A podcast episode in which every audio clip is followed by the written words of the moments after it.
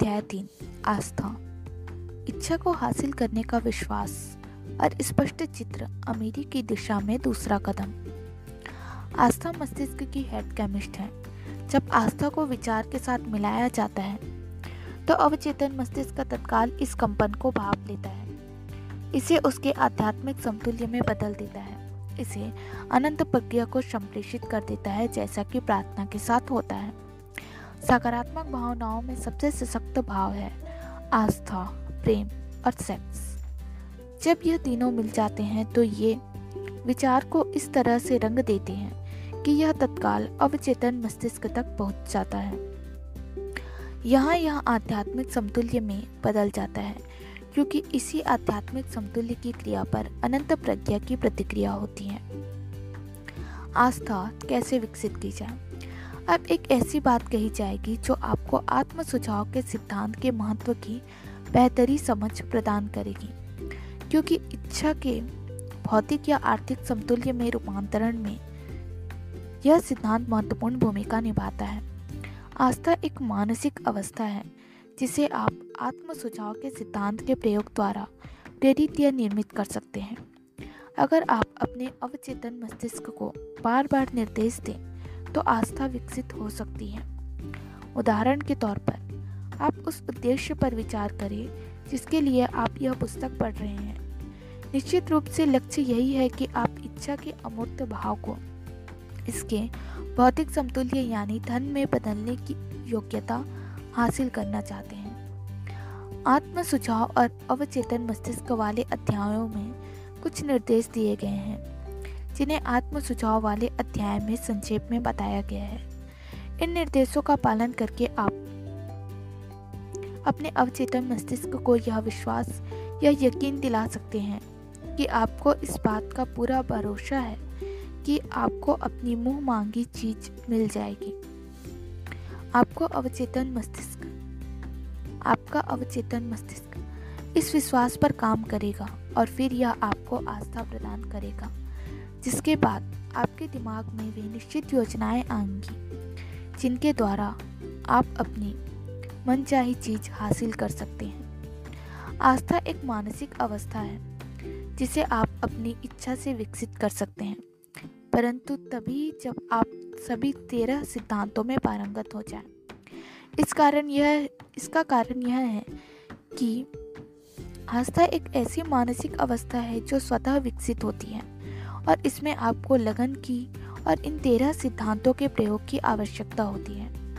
अगर आप आस्था के बहाव को अपनी इच्छा के अनुसार विकसित करना चाहते हैं तो इसका एकमात्र तरीका यही है कि आप अपने अवचेतन मस्तिष्क को बार बार सकारात्मक निर्देश देते रहें। शायद आप इस बात को अच्छी तरह से समझ सकेंगे।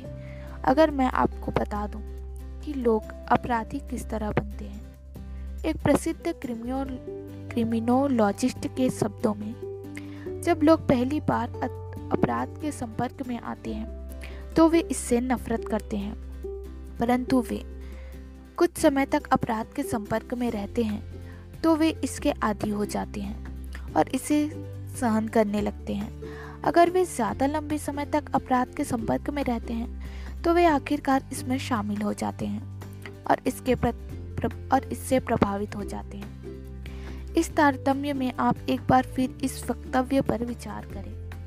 जिन विचारों के पीछे प्रबल भावना होती है और इसमें आस्था का मिश्रण होता है, वे सभी विचार तत्काल अपने भौतिक समतुल्य में बदलना शुरू हो जाते हैं। भाव या विचारों का भावनात्मक पक्ष वे तत्व हैं जो विचारों को जीवंतता, जीवन सक्रियता देते हैं। आस्था, प्रेम और सेक्स के भाव जब किसी भी विचार के संवेग के साथ जुड़ते हैं तो वे बेहद शक्तिशाली बना देते हैं। न केवल आस्था के जुड़े विचार संवेग, बल्कि किसी भी सकारात्मक भाव या नकारात्मक भाव से जुड़े विचार संवेग आपके अवचेतन मस्तिष्क तक पहुँचते हैं और उसे प्रभावित कर सकते हैं। कोई भी बदकिस्मती का मारा नहीं होता। इससे आप यह जान जान जाएँगे कि अवचेतन मस्तिष्क किसी भी विचार को उतनी ही तेज़ी से भौतिक समतुल्य में बदलता है। चाहे वह विचार सकारात्मक या रचनात्मक हो, या फिर वह भौतिक, या फिर वह विचार नकारात्मक, या विध्वंसात्मक हो। यही उस अद्भुत रहस्यमय रहस्य का कारण है, जिसे करोड़ों लोगों ने अनुभव किया है और जिसे वे दुर्भाग्य या बदकिस्मती कहते हैं।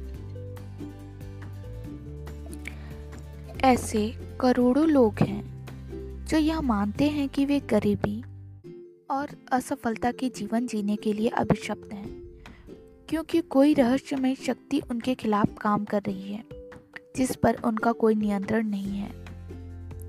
इस नकारात्मक आस्था या विश्वास के कारण वे अपने दुर्भाग्य के निर्माता खुद होते हैं, क्योंकि उनका अवचेतन मस्तिष्क इन नकारात्मक विश्वास को पकड़ लेता है और इसे भौतिक समतुल्य का रूप दे देता है। यहाँ पर एक बार फिर यह बताना उचित होगा कि यदि आप अपनी इच्छा को हकीकत में बदलना चाहते हैं तो आप उसे अपने अवचेतन मस्तिष्क तक पहुँचा दें। परंतु इसके लिए यह ज़रूरी है कि आपकी वह इच्छा प्रबल और आशावादी हो। अगर ऐसा है तो आप उसे, उसके भौतिक या आर्थिक समतुल्य में बदल सकते हो। आपकी आस्था या विश्वास ही वह तत्व है, जो आपके अवचेतन मस्तिष्क की क्रिया को निर्धारित करती है। आत्म सुझाव के द्वारा अपने अवचेतन मस्तिष्क को धोखा देने से आपको कोई नहीं रोक रहा। जिस तरह से मैंने अपने पुत्र के अवचेतन मस्तिष्क को धोखा दिया था इस धोखो, धोखे की अधिक यथार्थवादी बनने के लिए। इस धोखे को अधिक यथार्थवादी बनाने के लिए। इस तरह व्यवहार करें जैसे आपके पास पहले से ही वह भौतिक वस्तु मौजूद है, जिसकी आप इच्छा कर रहे हैं या मांग रहे हैं। और यह भाव आप में उस समय होना चाहिए जब आप अपने अवचेतन मस्तिष्क को आदेश दे रहे हों। अवचेतन मस्तिष्क विश्वास और आस्था की स्थिति में दिए गए। किसी भी आदेश को जिसके बारे में आपको विश्वास हो कि वह हकीकत में बदल जाएगा। सबसे सीधे और प्रैक्टिकल तरीके से इसके भौतिक समतुल्य में बदल देगा। निश्चित रूप से इतना कहा जा चुका है कि आप उस शुरुआती बिंदु पर पहुँचें, पहुँच सकें, जहाँ से प्रयोग और अभ्यास के द्वारा आप अपने अवचेतन मस्तिष्क को दिए जाने वाले किसी भी आदेश को आस्था से सरोपा सरापोर करने की योग्यता हासिल कर सकें। पूर्णता अभ्यास से ही आ, आ जाएँगी। यह केवल निर्देशों को पढ़ने भर से नहीं आ सकती।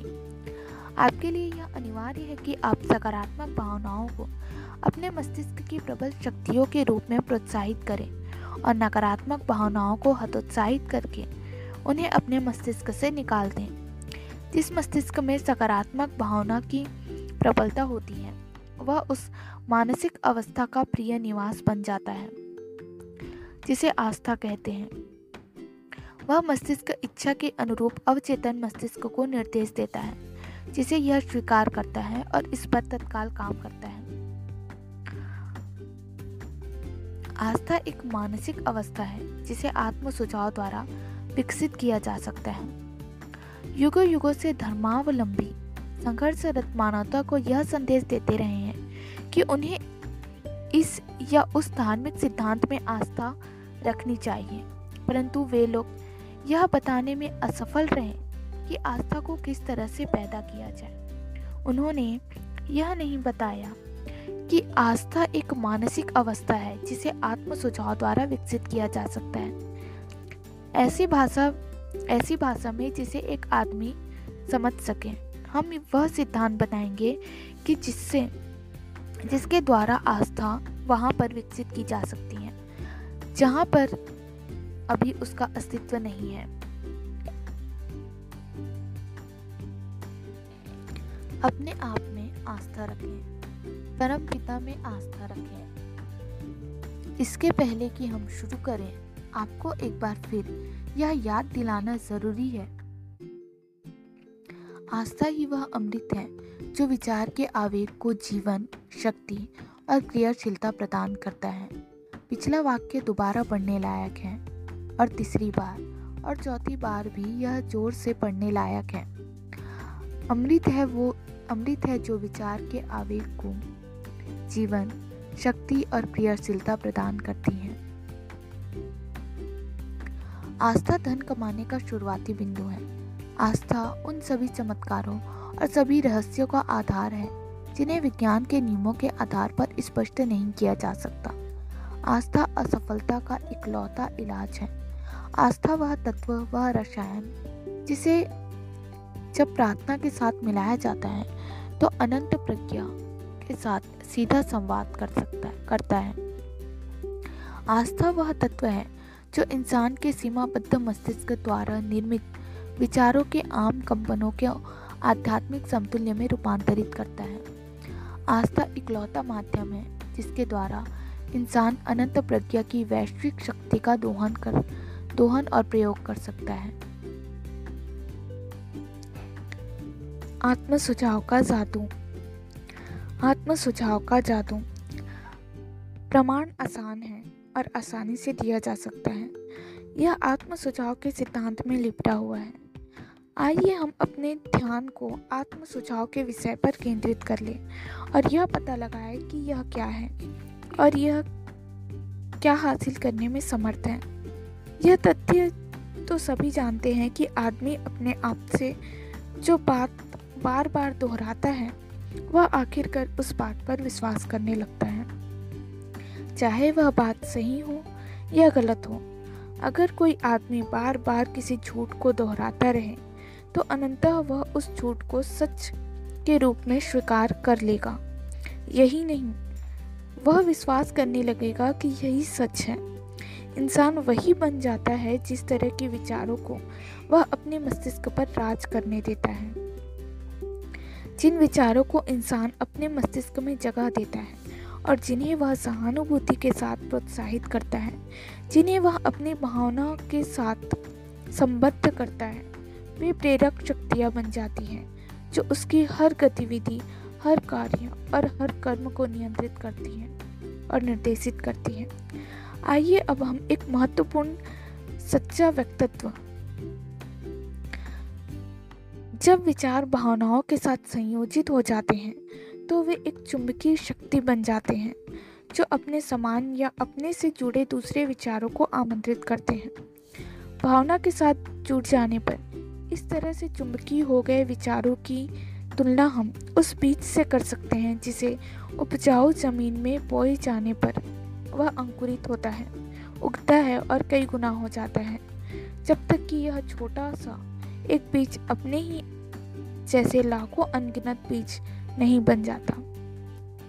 मानवीय मस्तिष्क ऐसे कंपनों को लगातार आकर्षित करता है, जो मस्तिष्क में रह रहे विचारों के अनुरूप हों। इंसान के मस्तिष्क में प्रबलता से मौजूद कोई भी विचार, योजनाओं या लक्ष्य अपने रिश्तेदारों को आमंत्रित और आकर्षित करता है।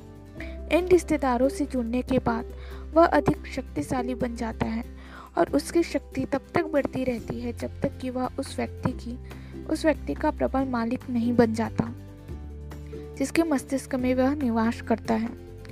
अब हम शुरुआती बिंदु पर फिर से चलें और यह जाने कि किस तरह किसी विचार, योजना या लक्ष्य का मूल बीज मस्तिष्क में बोया जा सकता है। यह जानकारी आसानी से दी जा सकती है।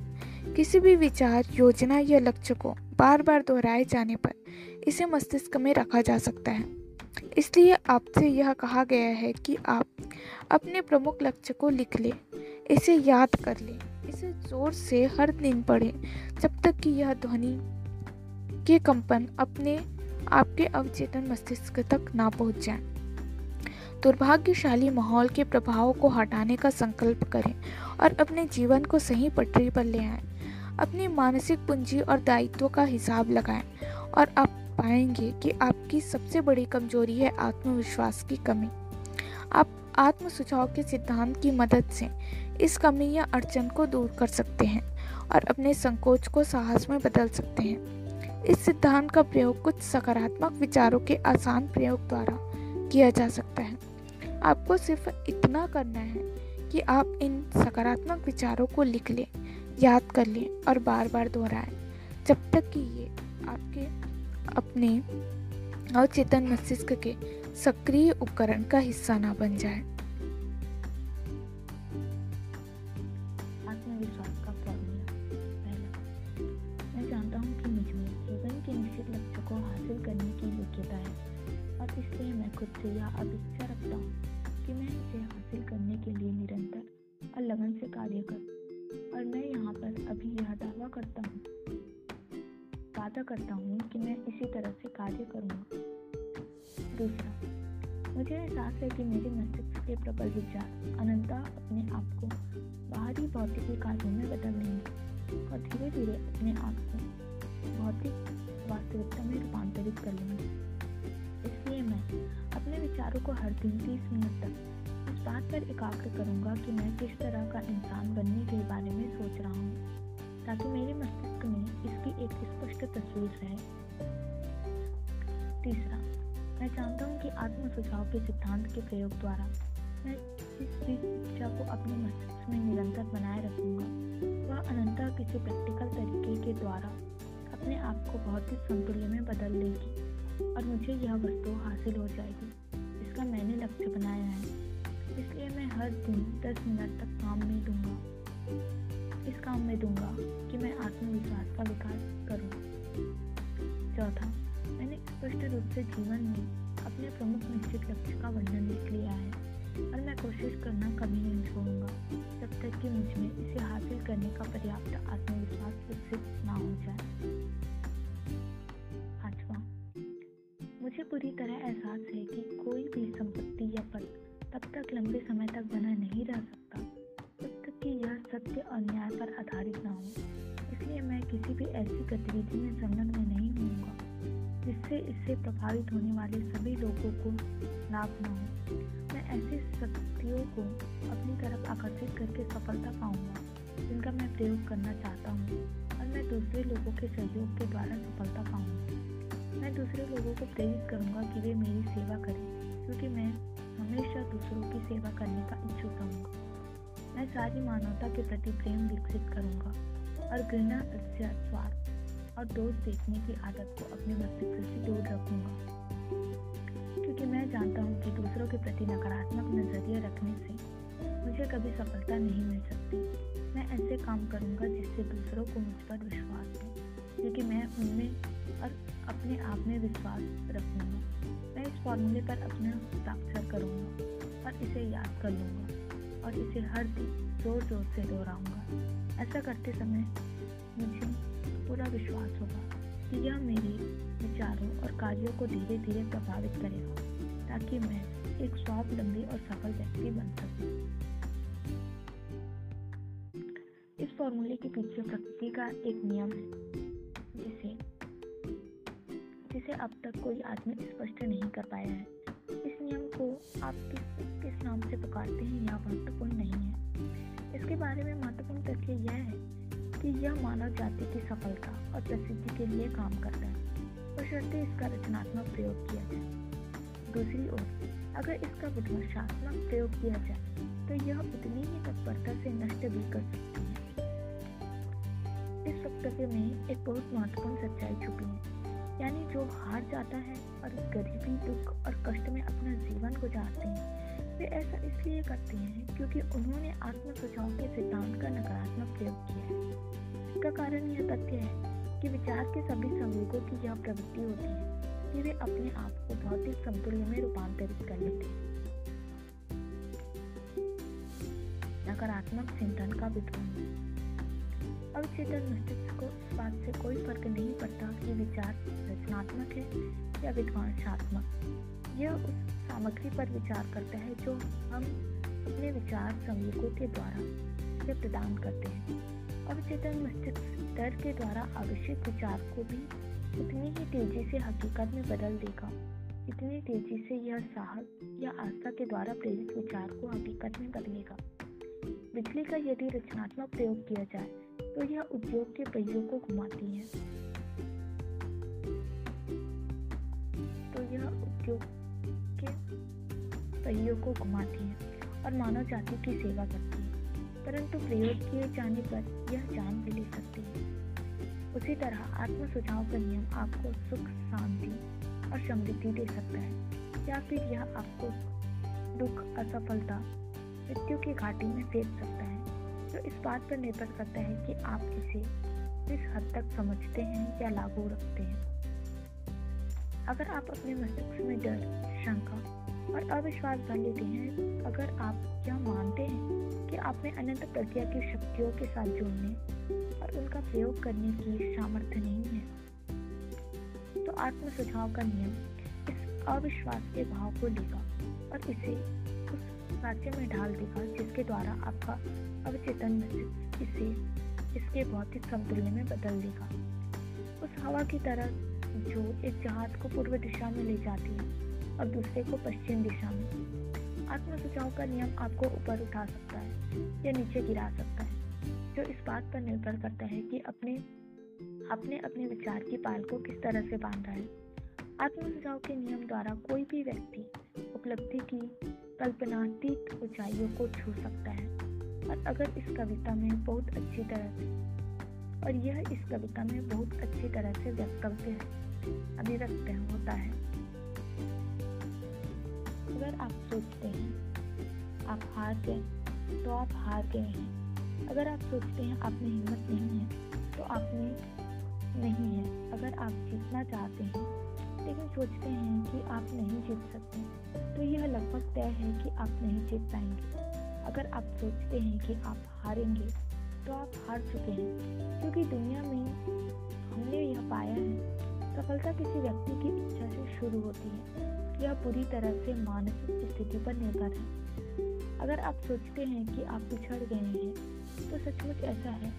आपको ऊपर उठने के बारे में सोचना होगा। आपको अपने आप पर विश्वास करना होगा। तभी आप कभी कोई पुरस्कार जीत सकते हैं। जीवन के युद्ध में हमेशा वही जीतता है जो सबसे ताकतवर या तेज होता है। बल्कि जल्दी या देर से जीतता वही है जो सोचता है कि वह जीत सकता है। जीवन के युद्ध में वही नहीं जीतता जो सबसे ताकतवर या तेज होता है।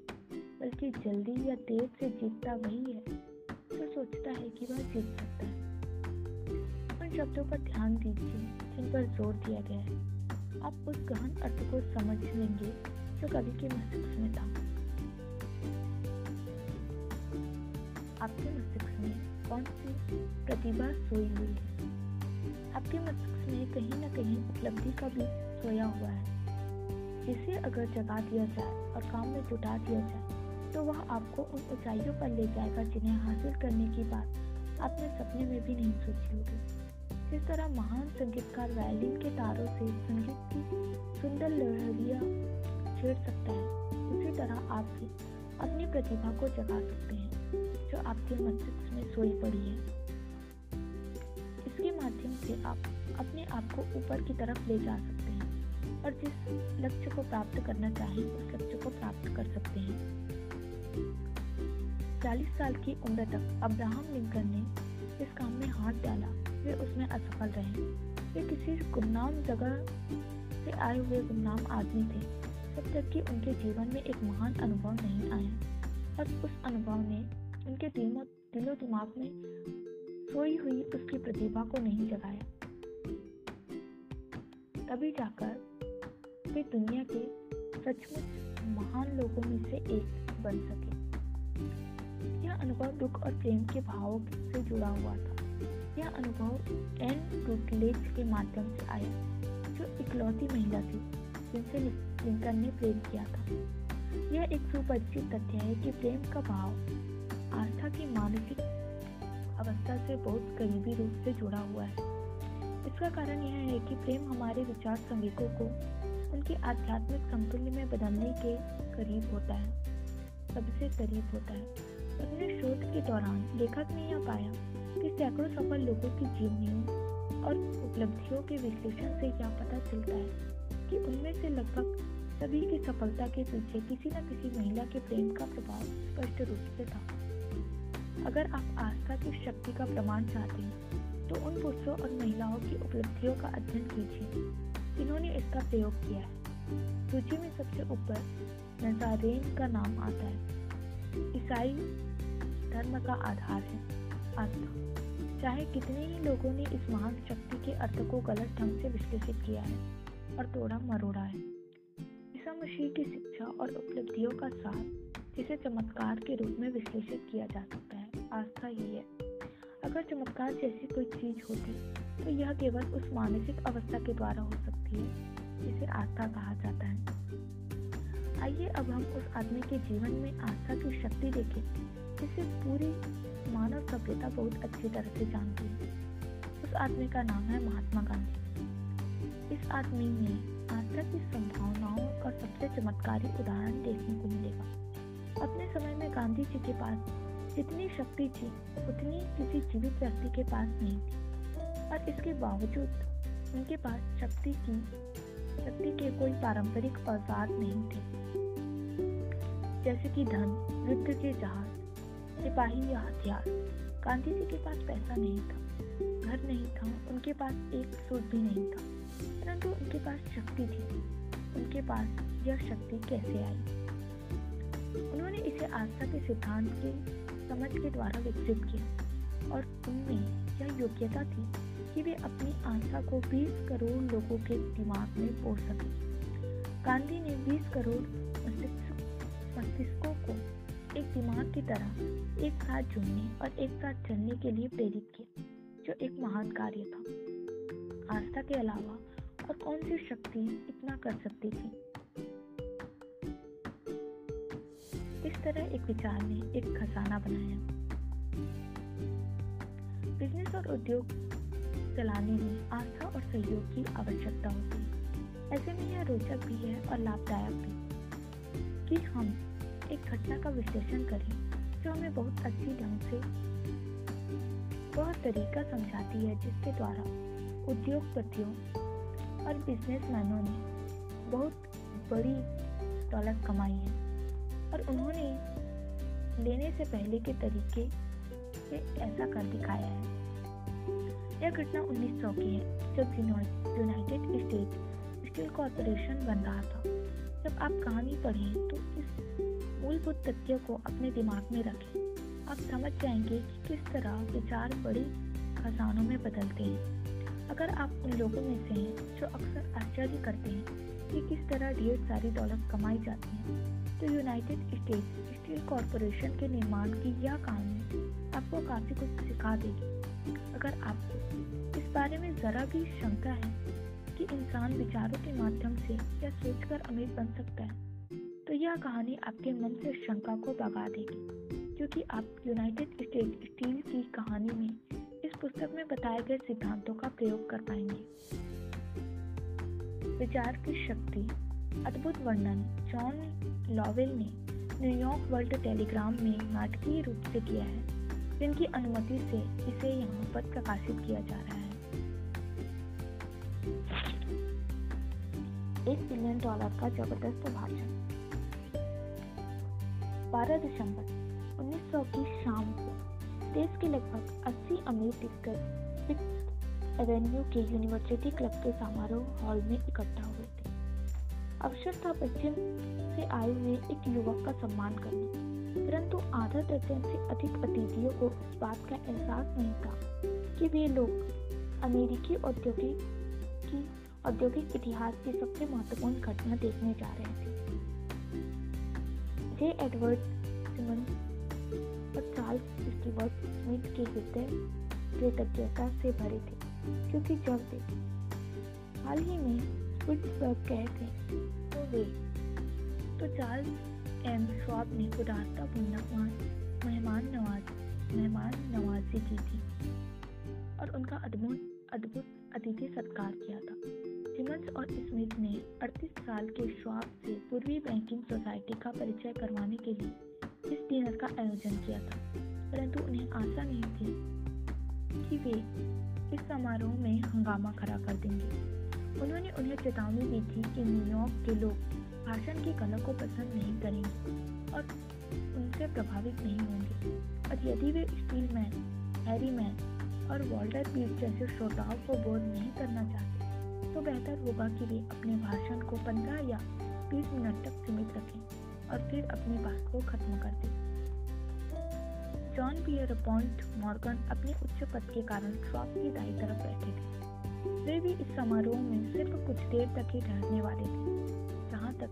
प्रेस और जनता का सवाल था। पूरा मामला इतना महत्वहीन था कि अगले दिन इस समारोह का ज़िक्र किसी भी अखबार में नहीं छपा दोनों मेजबानों और उनके प्रख्यात अतिथियों ने अच्छी तरह से डिनर किया।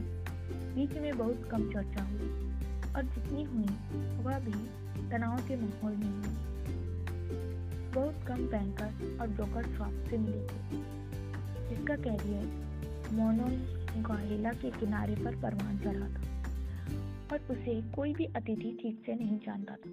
परंतु शाम खत्म होने से पहले उन सभी और मनी मास्टर मार्गन के पैरों तले ज़मीन खिसक गई और बिलियन डॉलर के यूनाइटेड स्टेट स्टील कॉरपोरेशन का बीज बोया गया। इतिहास के लिहाज से शायद यह दुर्भाग्यपूर्ण है कि उस डिनर में चार्ल्स स्वाब के लिए हुए भाषण का कोई रिकॉर्ड नहीं है। शायद एक घरेलू भाषण होगा, जिसमें ग्रामर की कई गलतियाँ होंगी, क्योंकि स्वाब भाषा की शुद्धता पर ज़्यादा ध्यान नहीं देते थे। और उस भाषण में सुक्तियाँ और चुटकिले भी होंगे। परंतु इनके अलावा, उसमें एक प्रबल शक्ति थी, जिसका उन पाँच बिलियन डॉलर के लगभग की संपत्ति वाली श्रोताओं पर अविस्मरणीय प्रभाव पड़ा। जब यह नब्बे मिनट का भाषण समाप्त हुआ और जब श्रोता उसके जादू के कारण अभी मंत्रमुग्ध थे।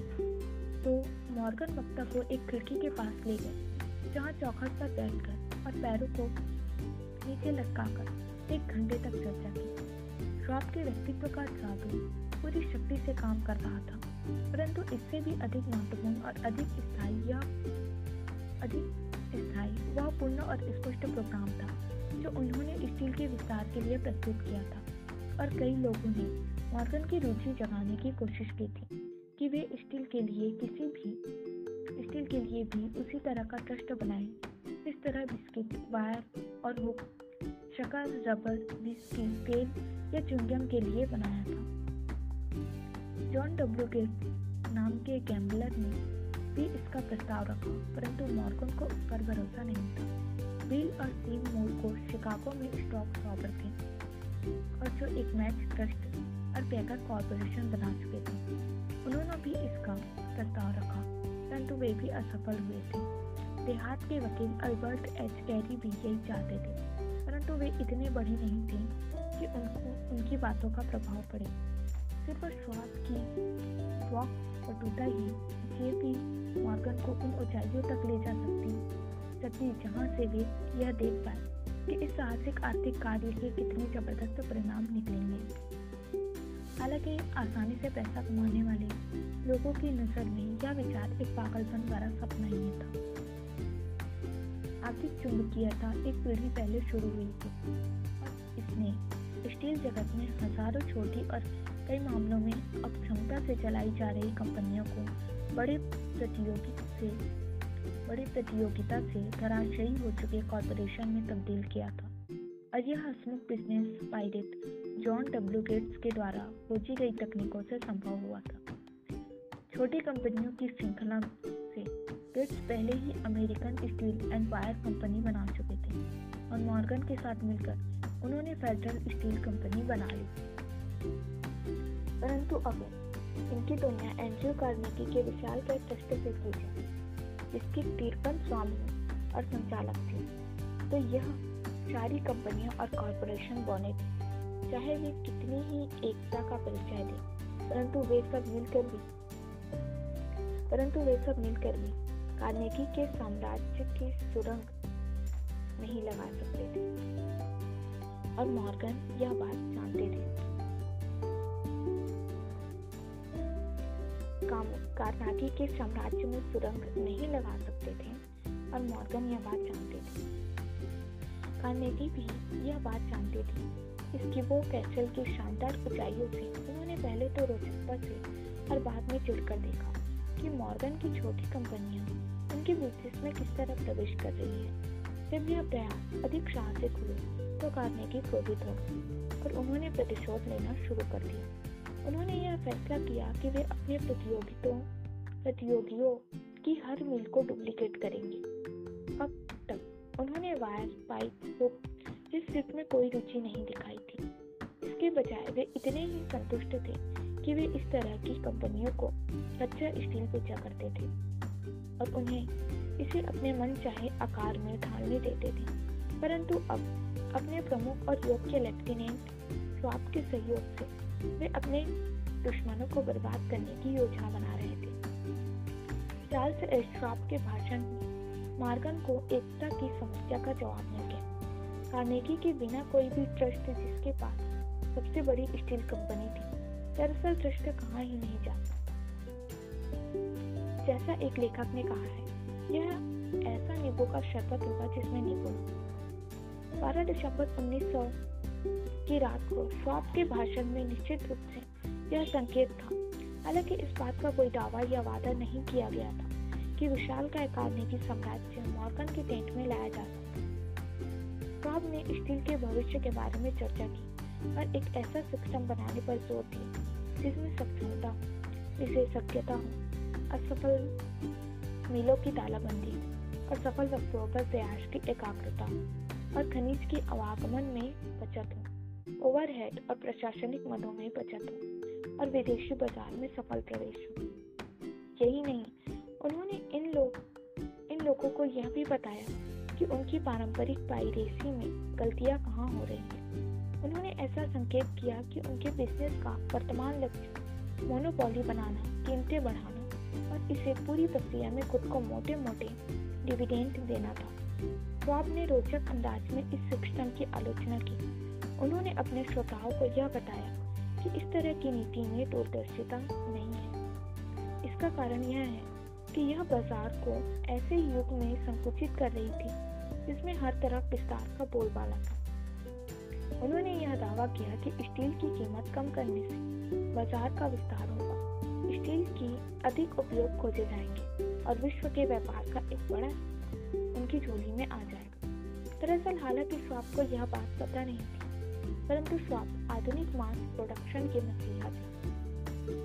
यूनिवर्सिटी क्लब डिनर समाप्त हुआ मॉर्गन अपने घर लौट गए और श्रॉप की सुनहरी भविष्यवाणी के बारे में सोचते रहे। श्रॉप वापस पिट्सबर्ग लौट गए, जहाँ वे एनजीओ कार्नेगी का स्टील बिज़नेस चला रहे थे। गैरी और बाकी लोग अपने स्टॉक टिकट, टिकट्स के पास वापस लौट गए, जहाँ वे अगले कदम का इंतज़ार करने लगे।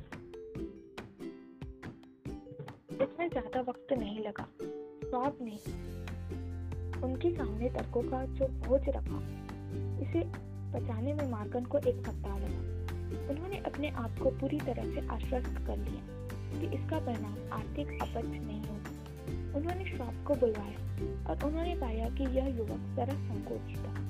श्वाब ने संकेत किया कि कार्नेगी इस बात को पसंद नहीं करेंगे कि उनकी कंपनी का विश्वसनीय प्रेसिडेंट वॉल स्ट्रीट के सम्राट के साथ मुलाकात कर रहा है, जबकि कार्नेगी ने यह कसम खाई थी कि वे वॉल स्ट्रीट पर कभी कदम नहीं रखेंगे।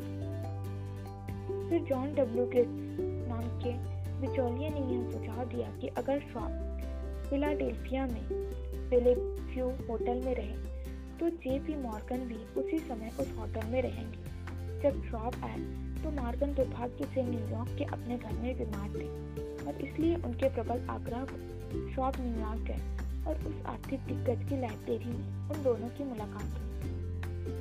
कुछ आर्थिक इतिहासकारों का विश्वास कि इस नाटक की शुरुआत से लेकर अंत तक मंच के निर्देशक एंड्रू कार्नेगी थे।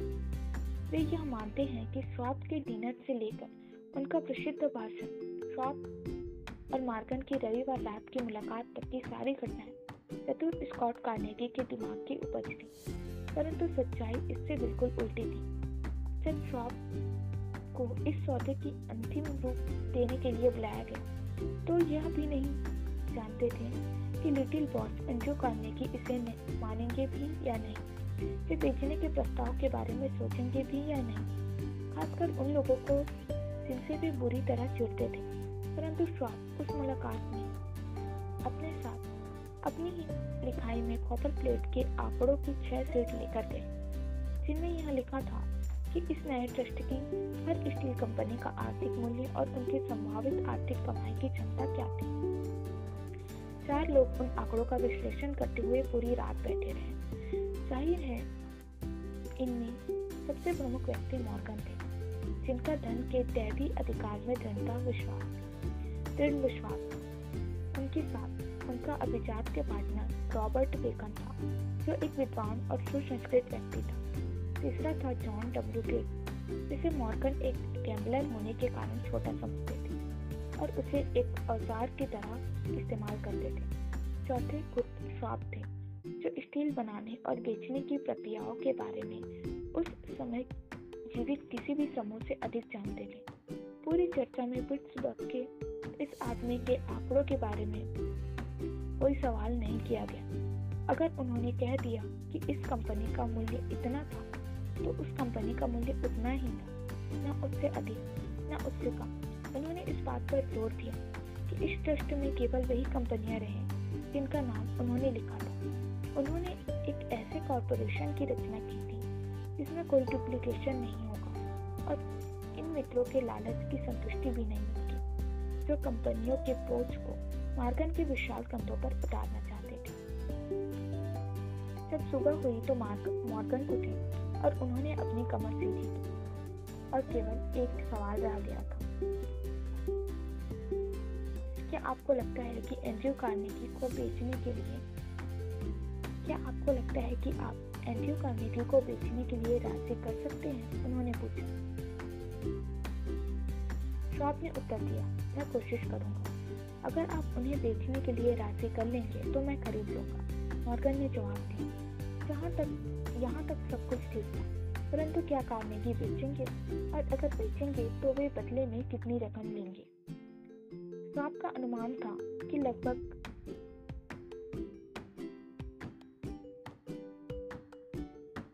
बत्तीस करोड़ डॉलर। और वे यह रकम किस रूप में चाहेंगे? कॉमन या प्रिफर्ड स्टॉक के रूप में? बॉन्ड के रूप में नगद कोई भी एक बिलियन डॉलर का बत्तीस प्रतिशत नगद में नहीं दे सकता। जनवरी में वेस्ट चेस्टर में सेंट एंड्रयू लिंक्स में एक गोल्फ गेम चल रहा था और एंड्रयू ठंड से बचने के लिए स्वेटर पहने हुए थे और चार्ली लगातार बोल रहे थे, ताकि कार्नेगी का हौसला बुलंद रहे। परंतु जब तक बिज़नेस के बारे में एक शब्द भी नहीं बोला गया, तब तक, जब तक कि दोनों कार्नेगी कॉटेज की आरामदेह गर्मी में नहीं बैठ गए, फिर उसी वॉक बटूटा के साथ जिससे उन्होंने यूनिवर्सिटी क्लब के 80 करोड़ पतियों को मंत्र मंत्र मुक्त किया था। जो आपने आराम से रिटायर होने के सुनहरे सपने बताए और उस बूढ़े आदमी की सामाजिक इच्छाओं को संतुष्ट करने के लिए करोड़ों अरबों का ज़िक्र किया। कार्नेगी ने जवाब में कागज़ के एक टुकड़े को टुकड़े पर एक रकम लिखकर श्राप को थमा दी और कहा, ठीक है, हम इतने में बेच देंगे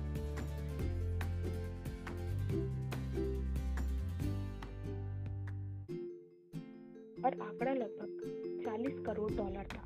और अगर शॉप के द्वारा अनुमानित 32 करोड़ डॉलर के आंकड़े को मूलभूत आंकड़ा माना जाए तो पिछले दो सालों में पूंजी मूल्य में वृद्धि के रूप में 80 करोड़ जोड़ दिया गया।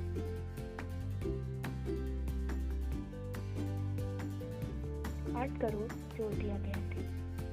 बाद में ट्रांस अंटालिक लाइनर के टेक पर खड़े होकर कार्नेगी ने मॉर्गन से अफसोस से कहा, काश मैंने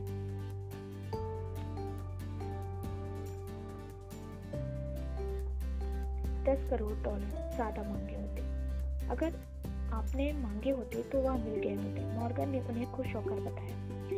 इस बात से काफ़ी सनसनी फैल गई। एक ब्रिटिश संवाददाता ने तार दिया तार दिया कि विदेशी स्टील जगत इस दैत्याकार ट्रस्ट से स्तंभित है। येल के प्रेसिडेंट हेनली ने घोषणा की कि अगर देश में ट्रस्ट बनाने संबंधी नियम बनाए गए तो अगले 25 सालों में वाशिंगटन में एक सम्राट शासन करेगा। परंतु योग्य स्टॉक विशेषज्ञ की नए स्टॉक को जनता को इतनी योग्यता से बेचा कि सारा का सारा पानी कई लोगों का अनुमान था।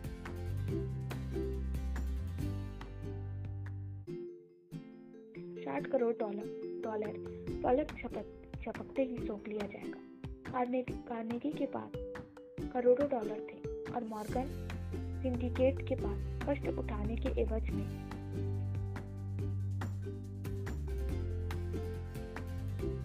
बैसठ करोड़ थे और गेट से लेकर गैरी तक सभी के पास करोड़ों डॉलर थे।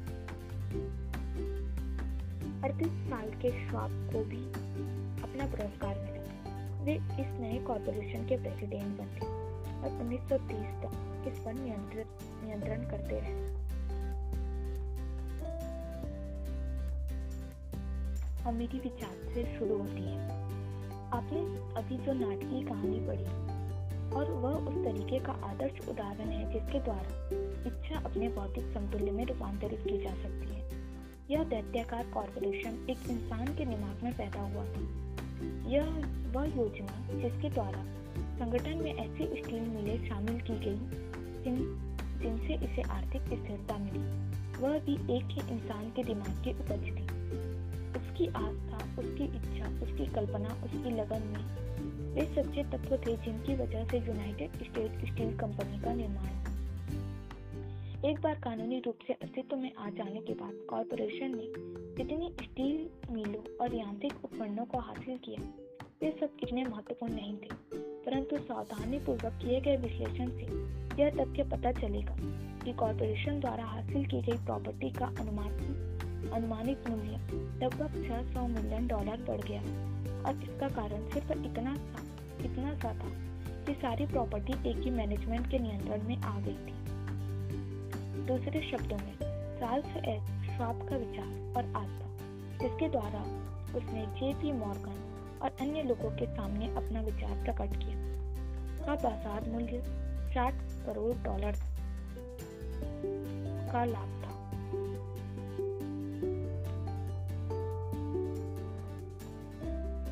एक विचार के लिए यह छोटी रकम नहीं है। यूनाइटेड स्टेट स्टील कॉरपोरेशन समृद्ध हुआ और अमेरिका के सबसे अमीर और सशक्त कॉरपोरेशन में से एक बना। इसमें हज़ारों लोग काम करते थे और इसमें स्टील के नए प्रयोगों को विकसित किया गया। और इस तरह से इसने यह सिद्ध किया कि स्वाप के इस विचार में सचमुच दम था, जिसका लाभ 60 करोड़ डॉलर था। अमीरी विचार से शुरू होती है। धनराशि की सीमा उस व्यक्ति द्वारा निर्धारित की जाती है, जिसके दिमाग में यह विचार आता है। आस्था सीमाओं को हटा देती है।